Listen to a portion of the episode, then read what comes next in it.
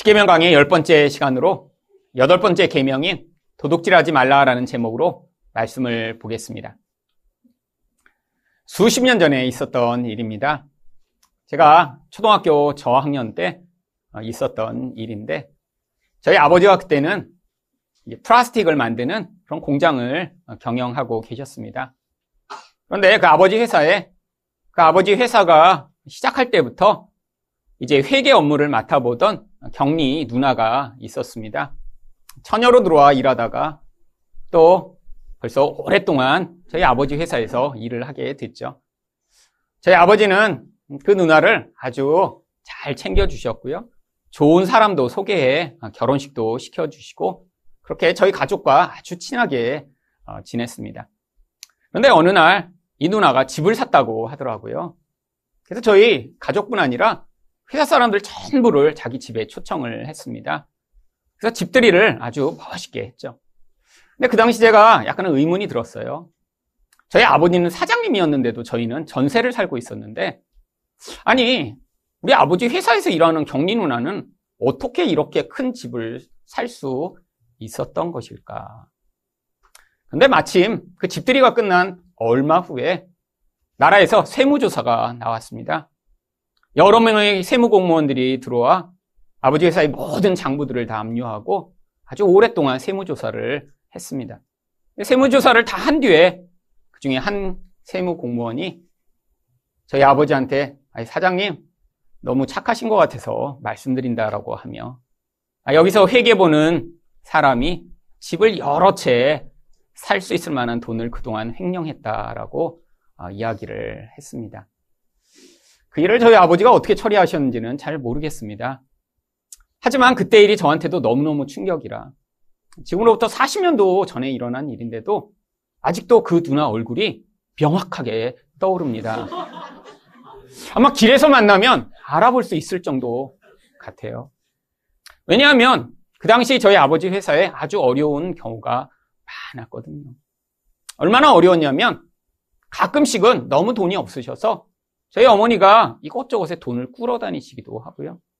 심지어는 저희가 세뱃돈 받은 돈을 모아놓았던 것을 아버지가 꼭 필요하다고 그 얼마 안 되는 돈까지 다 아버지가 모아 가져가시는 그런 일들이 자주 있었었는데 아니 그 과정에서 그 누나는 그렇게 회사와 저희 가정을 어렵게 만들며 돈을 횡령하여 결국 자기 집을 샀다라는 사실 그 사실 때문에 너무너무 제가 분노 했었던 것이죠.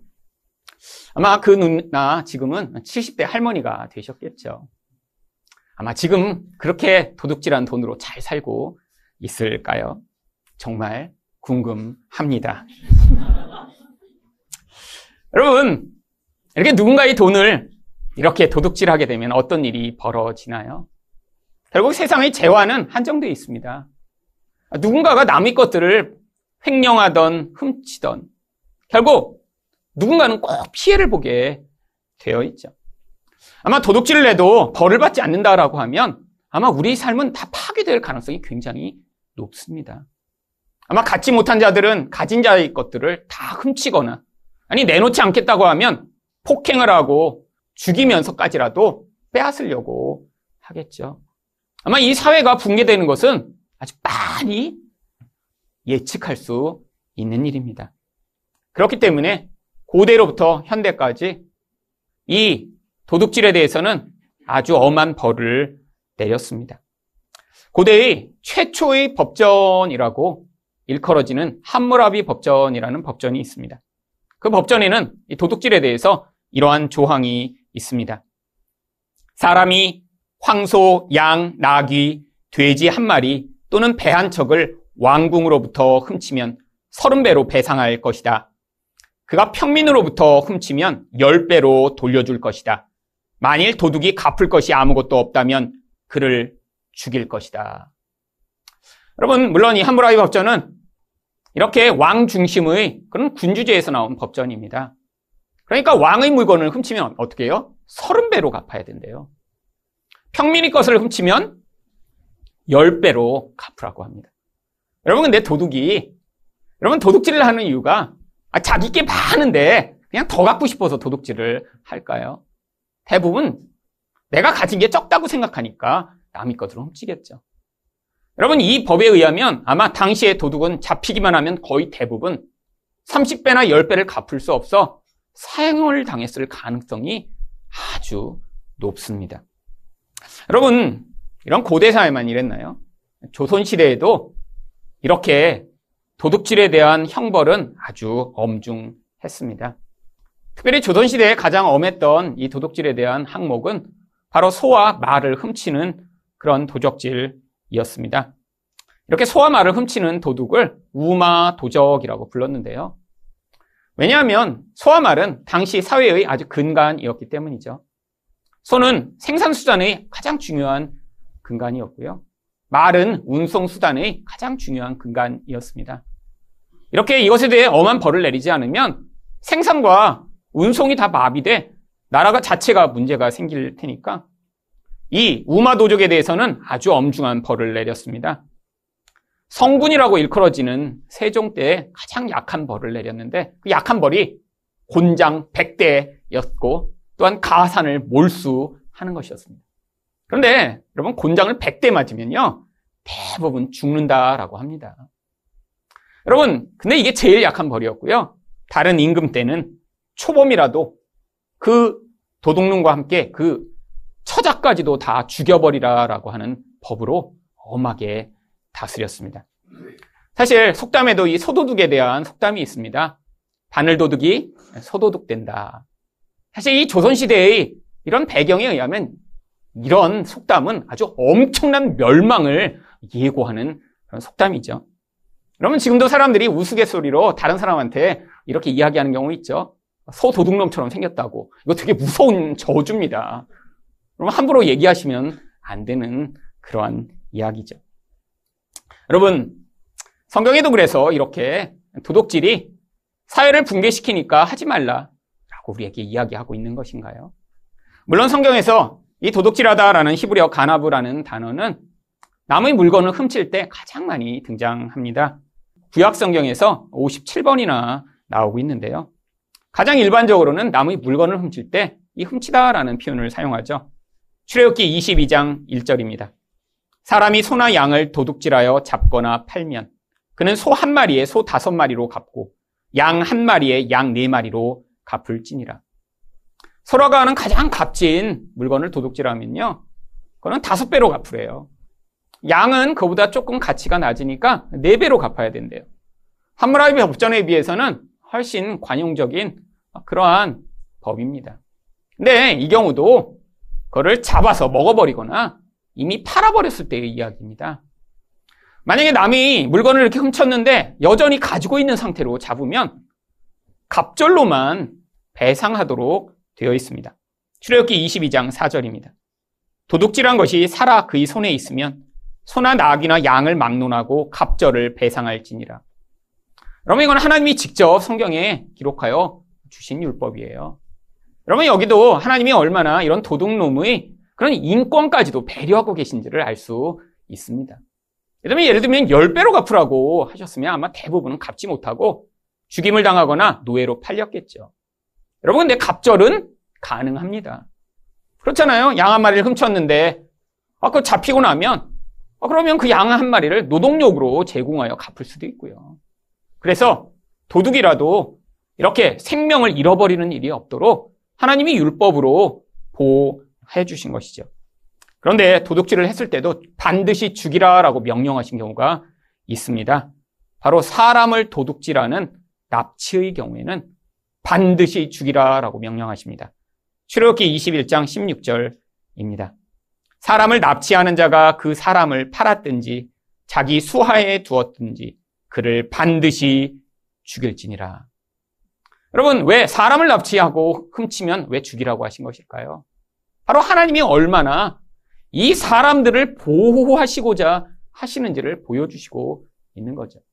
인간은 심지어 누군가의 자식, 누군가의 아내, 누군가의 남편까지도 팔아다가 가정을 붕괴시키고 사회를 붕괴시키면서까지도 자기 이익을 취하려고 하는데 하나님은 절대로 하나님 백성은 그렇게 하면 안 된다라고 바로 그런 악행이 없어지도록 이런 사람을 납치하는 자들은 죽이라라고 하신 것입니다. 여러분 그런데 사람들이 이런 물건이나 사람만 훔쳤나요? 아니요. 구약 성경에 보면 여러 가지를 사람들이 훔쳤음을 알 수 있습니다.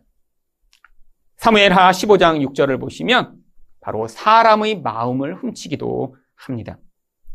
이스라엘 무리 중에 왕께 재판을 청하러 오는 자들마다 압살롬의 행함이 이와 같아서 이스라엘 사람의 마음을 압살롬이 훔치니라. 여러분 사람의 마음을 왜 훔치죠? 내가 원하는 욕망이 있는데 그것을 누군가 다른 사람이 갖고 있어서 사람들이 마음을 나에게로 빼앗아와 내가 그 원하는 것을 얻으려고. 지금 압살롬이 가장 원하는 것은 무엇입니까? 바로 자기 아버지라고 하는 존재가 없어지고 자기가 왕이 되는 거예요. 근데 아버지에게 사람들이 마음이 가 있으니까 사람들에게 잘해줘서 자기가 위험이 있는 것처럼 행세해서 그 사람들이 마음을 자기에게로 빼와서와 자기 원하는 것을 이루려고 하는 것이죠. 여러분, 그리고 또 사람들은 우상을 훔치기도 합니다. 창세기 31장 19절입니다. 그때 라반이 양털을 깎으러 갔으므로 라엘은 그의 아버지의 드라빔을 도둑질하고 드라미비라고 하는 이 우상은 작은 것은 손가락 하나 크기의 작은 우상이었고요. 또 어떤 드라빔은 사람 크기로 크게 만들기도 했습니다. 근데 이 드라빔은 대부분 가정의 수호신이에요. 바로 이 라헬은 지금 정말 아버지 집을 떠나 가야 되는데 이 아버지가 이렇게 부자가 된 게 바로 이 우상을 섬겼기 때문이라고 생각한 거죠. 그래서 아버지로부터 그걸 훔쳐다가 자기가 가지고 있으면 그 아버지가 가졌던 그 부요를 자기 또한 누리게 될 거라고 생각해 아버지가 그것을 어떻게 생각하는지 알면서도 그 우상을 훔쳐 간 것입니다. 결국 이 모든 행위가 어디에서 나왔어요? 욕심에서 나온 것이죠. 여러분 그런데 사람들은 또 아주 의외의 것을 도둑질하기도 합니다. 예레미야 23장 30절입니다. 보라 서로 내 말을 도둑질하는 선지자들을 내가 치리라. 아니 하나님의 말씀조차 도둑질한대요. 누가 이것을 도둑질하나요? 선지자들이요. 아니, 선지자들이 어떻게 하나님 말씀을 도둑질할 수 있죠?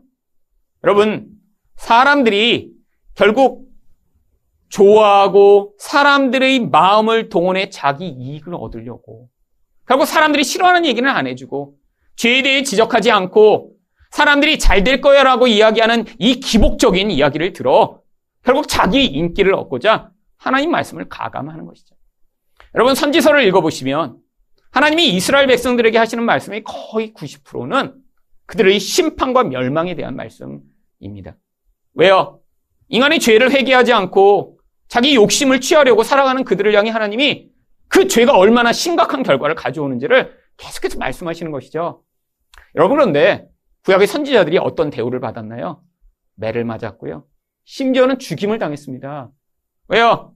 죄를 지적하고 이 욕망이 얼마나 무서운 결과를 가져오는지를 끊임없이 이야기하는 이런 설교 누가 좋아하겠어요? 여러분, 선지자들 시대에도 그래서 선지자들은 끊임없이 핍박받았고 바로 하나님의 말씀을 똑같이 전한다라고 하는 거짓 선지자들이 일어나 자기 욕망을 위해 이렇게 사람들이 다가오는 멸망을 보지 못하도록 만드는 일들이 아주 흔했던 것이죠. 그런데 왜 사람들은 이렇게 도둑질을 하는 것일까요? 여러분, 이 도덕질의 근원은 바로 인간의 이런 영적 공허함 때문입니다. 죄가 만드는 영적 공허요. 영혼 안에서 이 죄가 하나님의 생명으로부터 우리를 단절을 하게 만들어. 우리 영혼이 끊임없이 목마름을 만드니까 우리 안에서 계속되는 이 욕심으로 말미암아 결국 우리는 이렇게 훔치고 싶은 욕망에 사로잡히는 것이죠. 여러분, 이 도둑질의 근원 안에 그래서 이 욕심이 자리하고 있는데 이 욕심이 아주 다양한 방식으로 표출됩니다. 여러분, 남의 것을 훔치는 사람을 한번 생각해 보세요. 지금 자기가 가진 게 불만족하기 때문이죠. 여러분, 도둑질의 근거에 뭐가 있나요? 내가 가진 거는 불만족한 거예요. 남이 가진 게 좋아 보이는 것입니다.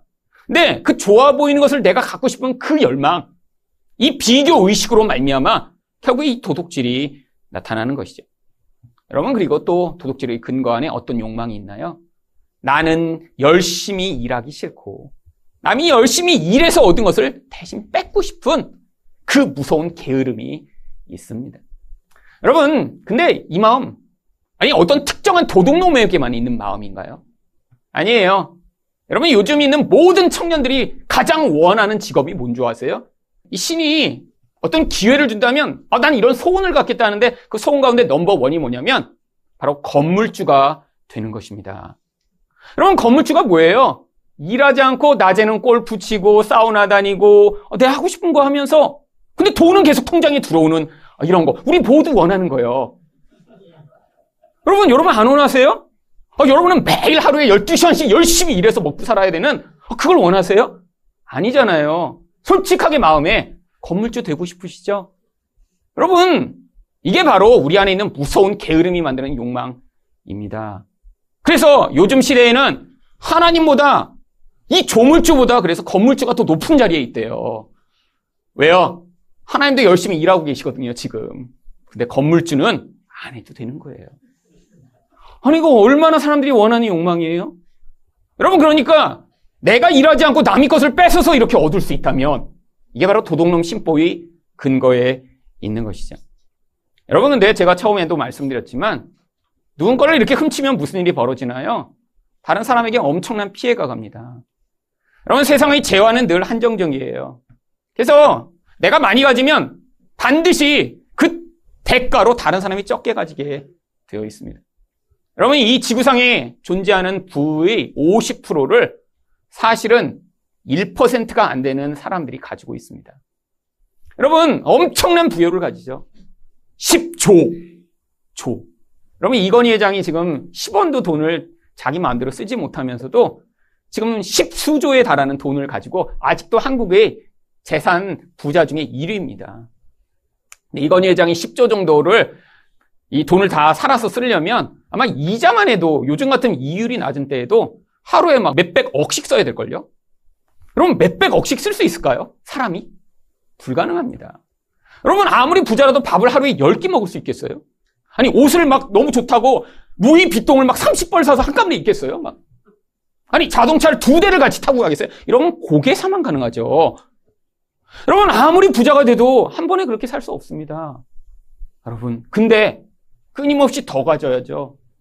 그래서 전 세계의 대부분의 사람들은 사실 하루 한 끼도 제대로 먹지 못하고 사는 사람들이 많은데 아주 소수의 사람들이 그 부여를 가지고도 나누지 않는 것이죠.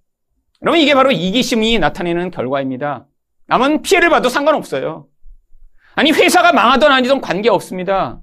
나의 욕망을 위해 남을 파괴시키고도 그것이 아무렇지도 않은 이 무서운 이기심이요.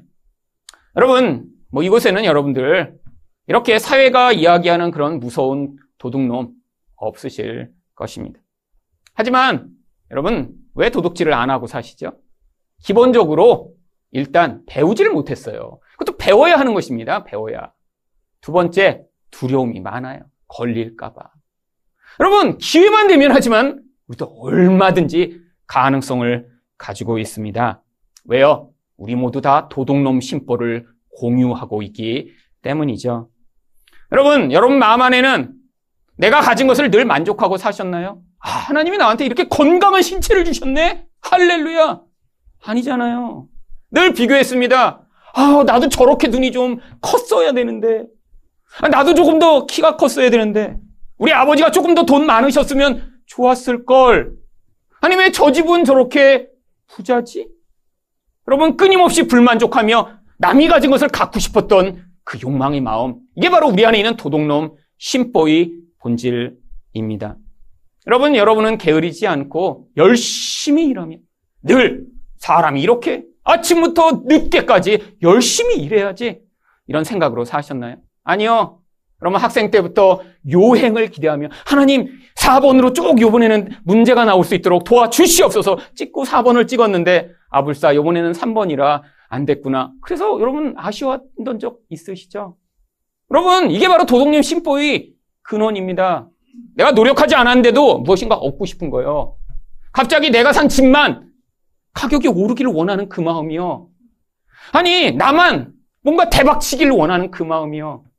아니, 이제는 복권은 살 수 없지만 뭔가 다른 방식이 있지 않을까라고 끊임없이 마음에서 궁금해하는 그 마음이요. 여러분, 이게 바로 도둑놈 심바의 근원이죠. 여러분 또한 여러분이 이익을 얻을 수 있다면 다른 사람이 파괴돼도 관계 없다라고 생각하는 그 마음. 여러분, 이게 바로 이 인간 안에 존재하는 우리 모두 가지고 있는 바로 잠재적 도둑놈의 모습인 것입니다. 여러분, 근데 이런 도둑질은 어떻게 되나요? 결국 다른 사람을 파괴하고 고통하게 만들게 되어 있어요. 여러분, 이 사회가 이렇게 지금 부패한 이유가 뭐죠? 바로 이렇게 힘을 가진 자들, 아니, 미리 그 세상의 원리를 파악한 자들이 바로 그 모든 부요를 자기 혼자 독점하며 다른 사람하고 나누지 않기 때문에 이렇게 사회가 부패한 것이죠. 여러분, 어디나 그렇습니다. 건강하고 깨끗하게 흘러가는 집단이 거의 없죠. 여러분, 우리는 정말 이런 도덕질과 전혀 관계없이 살고 있나요? 여러분, 여러분이 정말 삶의 깊은 데로 들어가면 여러분이 정말 순결하고 정직하게 살고 계신가요? 아니에요. 여러분, 우리 본질 안에는 내게 이익만 되고 내가 잡히지만 않는다면 얼마든지 도둑질을 할 수 있는 그런 가능성을 가지고 있습니다. 여러분, 여러분이 회사에서 그런 느낌을 느끼실 때 있지 않나요? 여러분을 고용하고 있는 고용주가 자기만 이익을 처먹고 여러분은 이렇게 최소한도의 돈만 주고 여러분을 이렇게 힘들게 한다라는 생각. 여러분 이게 도덕질이죠.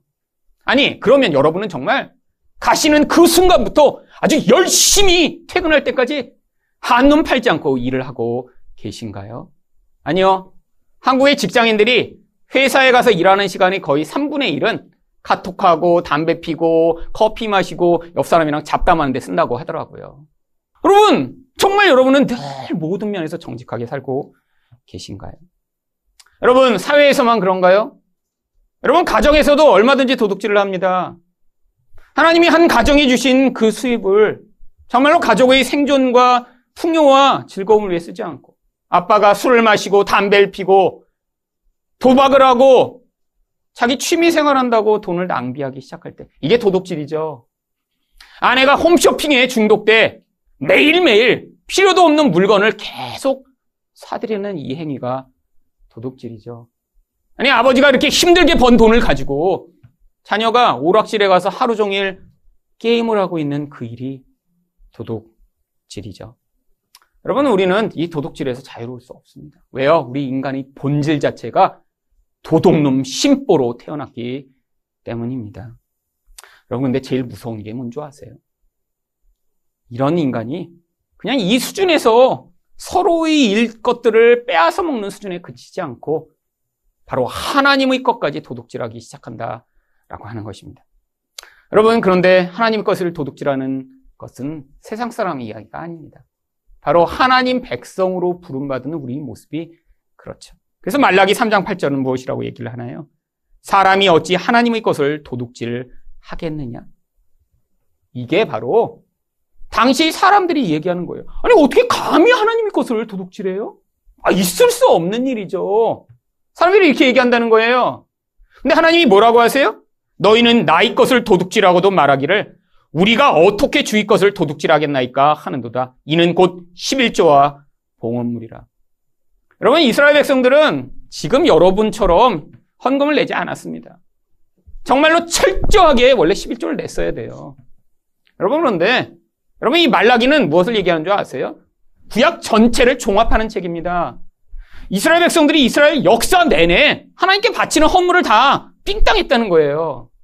하나님께 좋은 거 갖다 바치지 않고 눈 멀고 절고 나쁜 것만 아 이거는 아, 이거 잡아도 맛이 없겠다. 팔아도 그럼 별로 돈 안 되잖아. 아, 그러니까 이거 11조로 내자라고 내고. 결국 자기 욕망을 다 취한 다음에야 그 다음에 하나님께 바치는 이 모든 행위가 뭐라고요? 도덕질이라고요. 여러분, 우리도 그렇지 않나요? 우리 마음 가운데 결국 계속해서 계산을 하고, 아, 이 정도는 내가 바치면 괜찮겠지. 아니, 그 욕망이 너무 커서 어떤 때는, 아이, 그냥 넘어가고. 그런데 자기 욕망을 위해서는 계속해서 그 모든 것들을 사용할 수 있는 이 본질이요. 여러분, 이게 바로 도둑질이라는 거예요. 여러분, 근데 고대의 법에 의하면 왕의 것을 훔치면 어떻게 했어요? 죽였습니다. 근데 하나님의 것을 훔치면요. 여러분, 왕의 것, 그까지 인간 왕의 것을 훔쳐도 죽였는데 하나님의 것을 훔치면 어떤 결과가 주어질까요? 그게 바로 저주입니다. 말라기 3장 9절 말씀입니다. 너희 곧 온 나라가 나의 것을 도둑질 하였으므로 너희가 저주를 받았느니라. 여러분, 저주라는 건 단순한 육체적 죽음보다 훨씬 더 무서운 것이에요. 하나님이 생명에서 영원히 단절되는 것입니다. 지옥의 삶이 바로 저주예요. 그런데 이렇게 하나님의 것을 겁없이 훔치는 인간이 받아야 될 그 최후 형벌이 바로 저주라는 것이죠. 여러분, 여기서 누가 자유로울 수 있을까요? 우리 모두는 다 저주를 받아 마땅한 자들이죠. 하나님이 율법을 지키지 못하니까요. 그래서 이 말라기가 구약의 맨 마지막에 있는 것입니다. 이 구약의 모든 결론은 하나님의 뜻대로 살지 못하는 이런 도둑놈과 같은 놈들에 대한 저주가 선포되고 끝이 나는 거예요.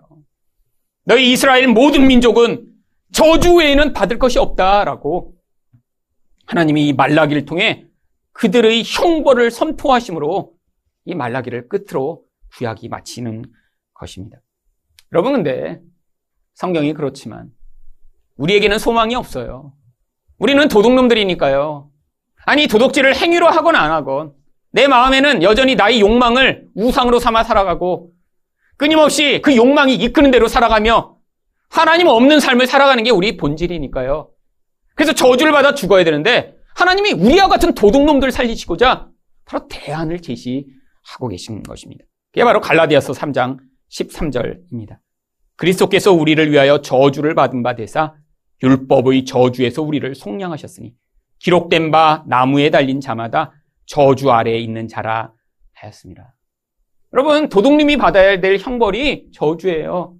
근데 그 저주를 받는 자리가 십자가라는 것입니다. 우리가 원래 그래서 십자가에 다 매달려야 돼요.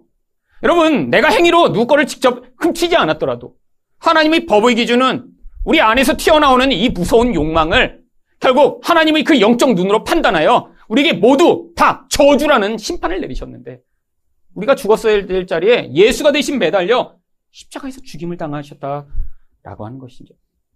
여러분, 이래서 우리에게 소망이 시작된 것입니다. 내가 죽어야 될 자리에서 예수가 죽으셨어요.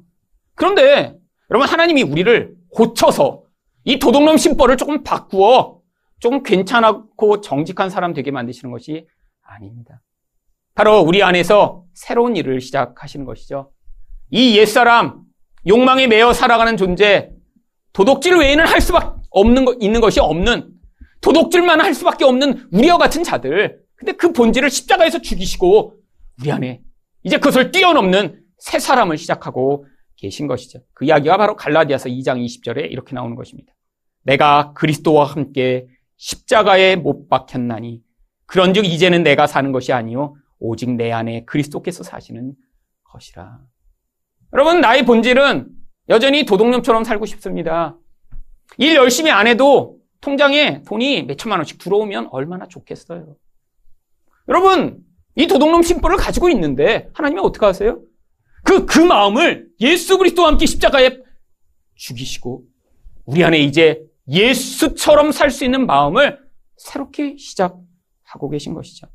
그래서 갈라디아서 5장 24절에 우리가 어떻게 이 도둑놈의 마음에서 벗어날 수 있는지 이렇게 이야기합니다. 그리스도 예수의 사람들은 육체와 함께 그 정욕과 탐심을 십자가에 못 박았느니라. 물론 이 과정이 인생이라는 과정에서 계속 일어납니다. 하나님이 십자가에 매달려 죽었어야 하는 우리 그 본질적 탐욕이 얼마나 무서운가를 보이시고 우리가 깨닫도록 하시고자 인생의 과정을 통해 자꾸자꾸 보여주시는 것이죠. 여러분, 그래서 이렇게 욕망이 죽임을 많이 당하면 어떤 일이 벌어질까요? 이전에는 정말 도둑놈처럼 살았어요. 나의 이익만을 취했어요. 나밖에 없어요. 남이 고통하던, 남이 가난하던, 남이 힘들던 아무 관심이 없었어요. 내게 주어진 것은 다 나의 거예요. 나의 욕망과 안정을 위해 그 모든 것을 내가 다 사용하길 원했는데. 아니, 이런 사람의 마음에 변화가 나타나기 시작하는 것입니다.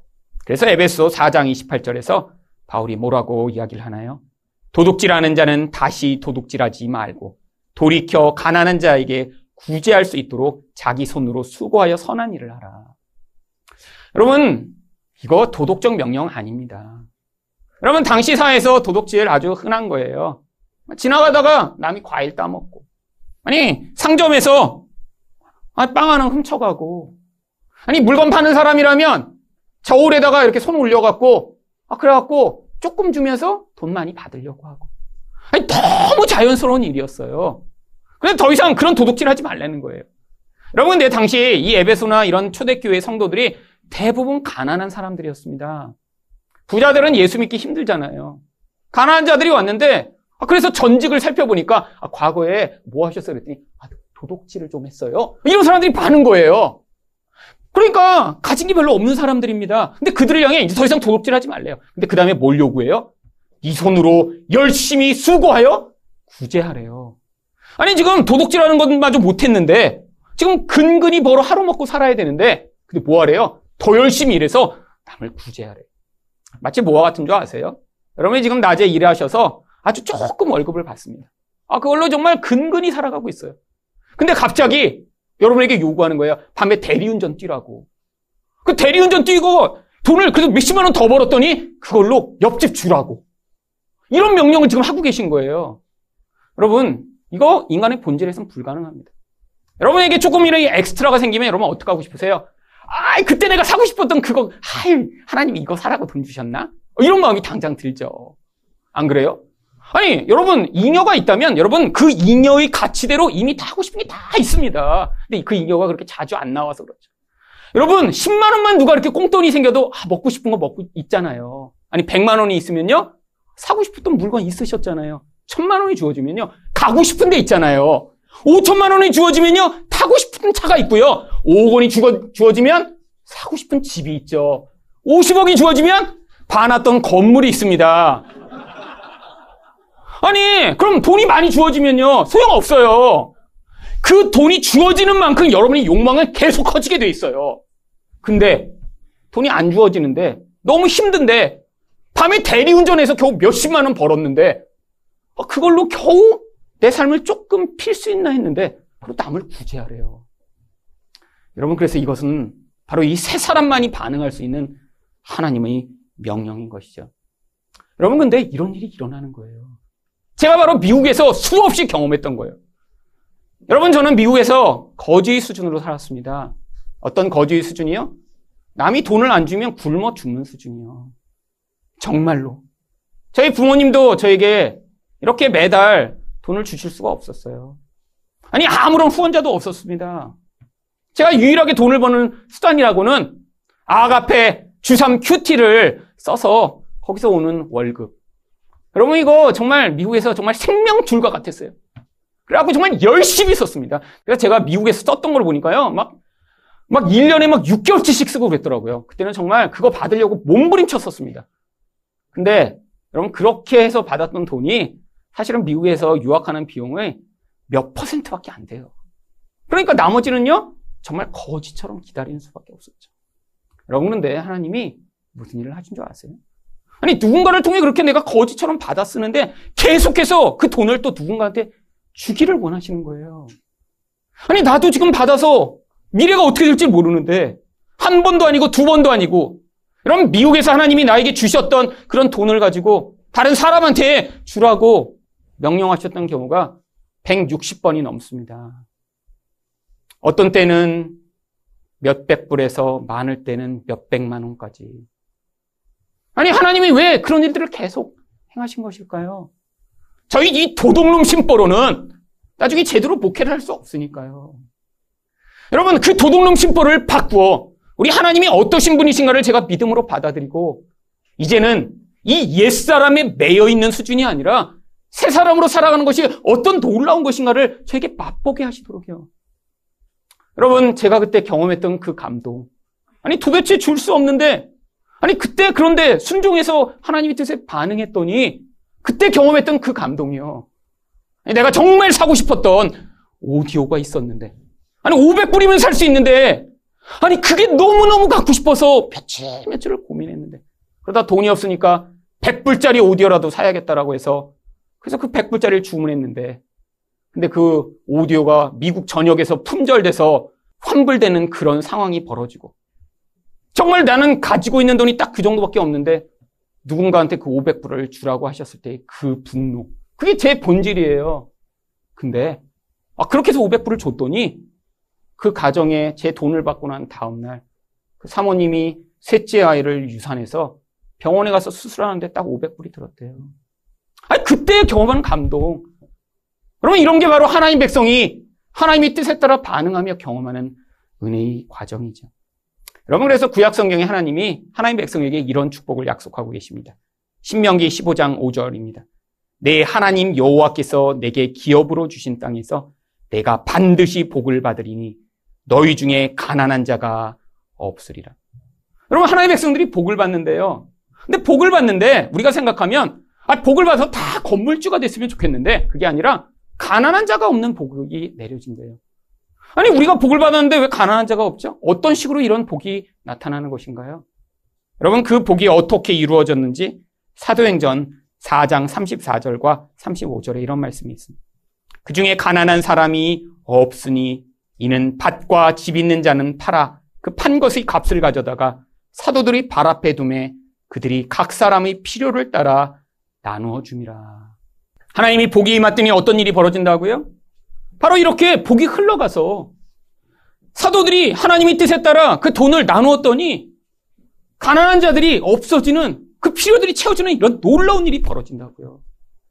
여러분 이게 바로 도둑질하던 우리와 같은 자가 그 도둑질을 넘어 하나님의 놀라운 능력과 은혜를 경험하도록 만드시는 그런 과정입니다. 여러분 하나님 지금도 이런 식으로 일해 나가세요. 여러분 어떤 사람을 부자 되게 만드시지 않습니다. 아픈 사람 갑자기 병 낫게 만드시지 않아요. 근데 왜 그렇죠? 우리가 생각할 때는 아플 때는 다병 낫고 가난하면 다 부자 되게 해주시면 좋겠잖아요. 아니요. 이 육신이 편안하고 육신이 문제를 벗어나는 것보다 훨씬 더 중요한 것은요. 바로 우리 영적인 사람이 하나님의 은혜를 경험하며 하나님이 누구신가 깨달으며 하나님이 내 인생을 통해서도 일하고 계신 것들을 보도록 만드시고자 하시는 것이죠. 여러분, 저도 이 교회를 통해 하나님이 이렇게 행하시는 일을 여러 번 경험했습니다. 사실 개척한 지 몇 년 되지 않았는데. 아니, 몇 년 전부터 저희는 이전이 준비되어 있었잖아요. 여러분, 그런데 매년 어떤 때는 천만 원, 이천만 원씩 이렇게 필요를 따라 헌금한 그 헌금으로 어떤 교회 차도 사드리고 성교사님 차도 사드리고 또 아프리카에 우물도 뚫어드리고 하나님이 이 작은 교회를 통해서 얼마나 놀라운 일들을 행하셨는지 바로 여러분이 증인이시죠. 여러분 근데 이런 일들이 지금도 계속 벌어지고 있습니다. 바로 얼마 전에 어떤 성도분이 오셔서 저한테 100만 원을 내놓으셨어요. 근데 이분은 교회 다닌 지 얼마 안 되신 분입니다. 근데 100만 원이 만 원짜리 새 돈을 띠지를 앞뒤로 다 둘러갖고 도장까지 찍혀있는 그 돈이에요. 아, 그러더니 그렇게 하시, 얘기하시더라고요.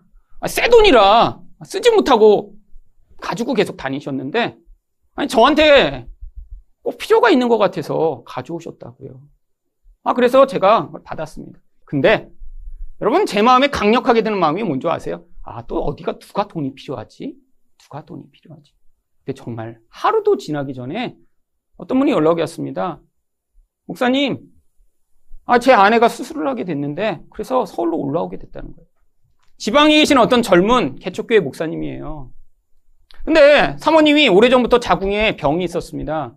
근데 아기를 낳아야 되니까 약으로 계속 그걸 버텼던 거예요. 아기가 생기고 나서 그 다음에 조치를 하려고. 근데 그걸 5년 동안 그렇게 했는데 이제는 더 이상 아기도 안 생기고 이 자궁병이 너무 심해져서 생명을 위협하게 되는 상황이 돼서 이제는 서울에 와서 그것들을 자궁을 다 드러내는 수술을 하게 됐대요. 여러분 젊은 개척교회 목사인데 사실 아기도 없이 그렇게 아내의 자궁을 드러내야 되니까 지금 마음이 많이 상심했겠죠. 아 그래서 그때 생각난 거예요. 아 이분 위로하시려고 이렇게. 아니 우리 교회 얼마 나오지 않은 분의 돈을 통해 하나님이 여기로 가도록 하시는 거구나. 그래서 그 목사님 드렸습니다. 여러분, 왜 하나님이 그 병을 낫게 해주시지 않죠? 아니, 그게 더 쉬운 길 아닌가요? 하나님에겐? 아니요. 비록 그런 과정을 지나더라도 하나님이 이렇게 자기들을 기억하시며 위로하시며 붙들고 계시며 버리지 아니하시는 그런 분이시라는 것을 경험하여 그들의 믿음이 더 성장하도록 하나님이 일하고 계신 것이죠. 여러분, 그뿐 아닙니다. 이렇게 저희 교회에 오셔서 어, 얼마 되지 않았는데 아, 그 돈 자기를 위해 얼마든지 쓸 수 있는 돈 아니에요. 근데 바로 그분이 지난 몇 개월 동안 변화된 결과가 이렇게 나타났다는 게 이게 놀라운 하나님이 일하시는 증거죠. 왜요? 인간적 마음으로는 절대 불가능한 거예요. 이게 바로 구원받고 있는 증거입니다. 나만을 위해 살던 자가 이렇게 하나님 나라와 하나님 뜻을 위해 자기 인생을 드릴 수 있는 이런 일이요. 여러분, 바로 여러분들이 그런 헌신과 사랑과 섬김으로 이 교회가 이제까지 많은 일들을 해왔습니다. 물론 저희 교회 이전 이후에 또 다시 하나님이 저에게 주신 마음대로 저희가 작더라도 이 땅 가운데 교회다운 교회, 하나님 나라를 온전하게 만드는 교회가 되기 위해 또다시 그런 일들을 해 나갈 것입니다. 여러분 이것을 통해 사람들이 이 도둑놈처럼 살고 있는 이 세상 가운데 우리 하나님의 은혜를 받은 자들은 도대체 어떻게 살아야 하는지를 보여주는 그런 하늘 사랑 교회가 되어야 하지 않을까요? 이 교회에 더 많은 분들이 모여서 이 교회가 더 재정이 풍성해진다면 아 그것을 통해 하나님의 뜻을 더 선명하고 또 명확하게 이루어 드릴 수 있는 그런 교회가 되면 얼마나 좋을까요? 여러분, 이 교회가 바로 이렇게 이 세상 가운데 도덕질을 넘어 수고하여 노력한 것으로 바로 하나님의 복을 전파하는 교회가 되기 위해 우리 모두 애쓰고 함께 그것들을 기대하기를 축원드립니다.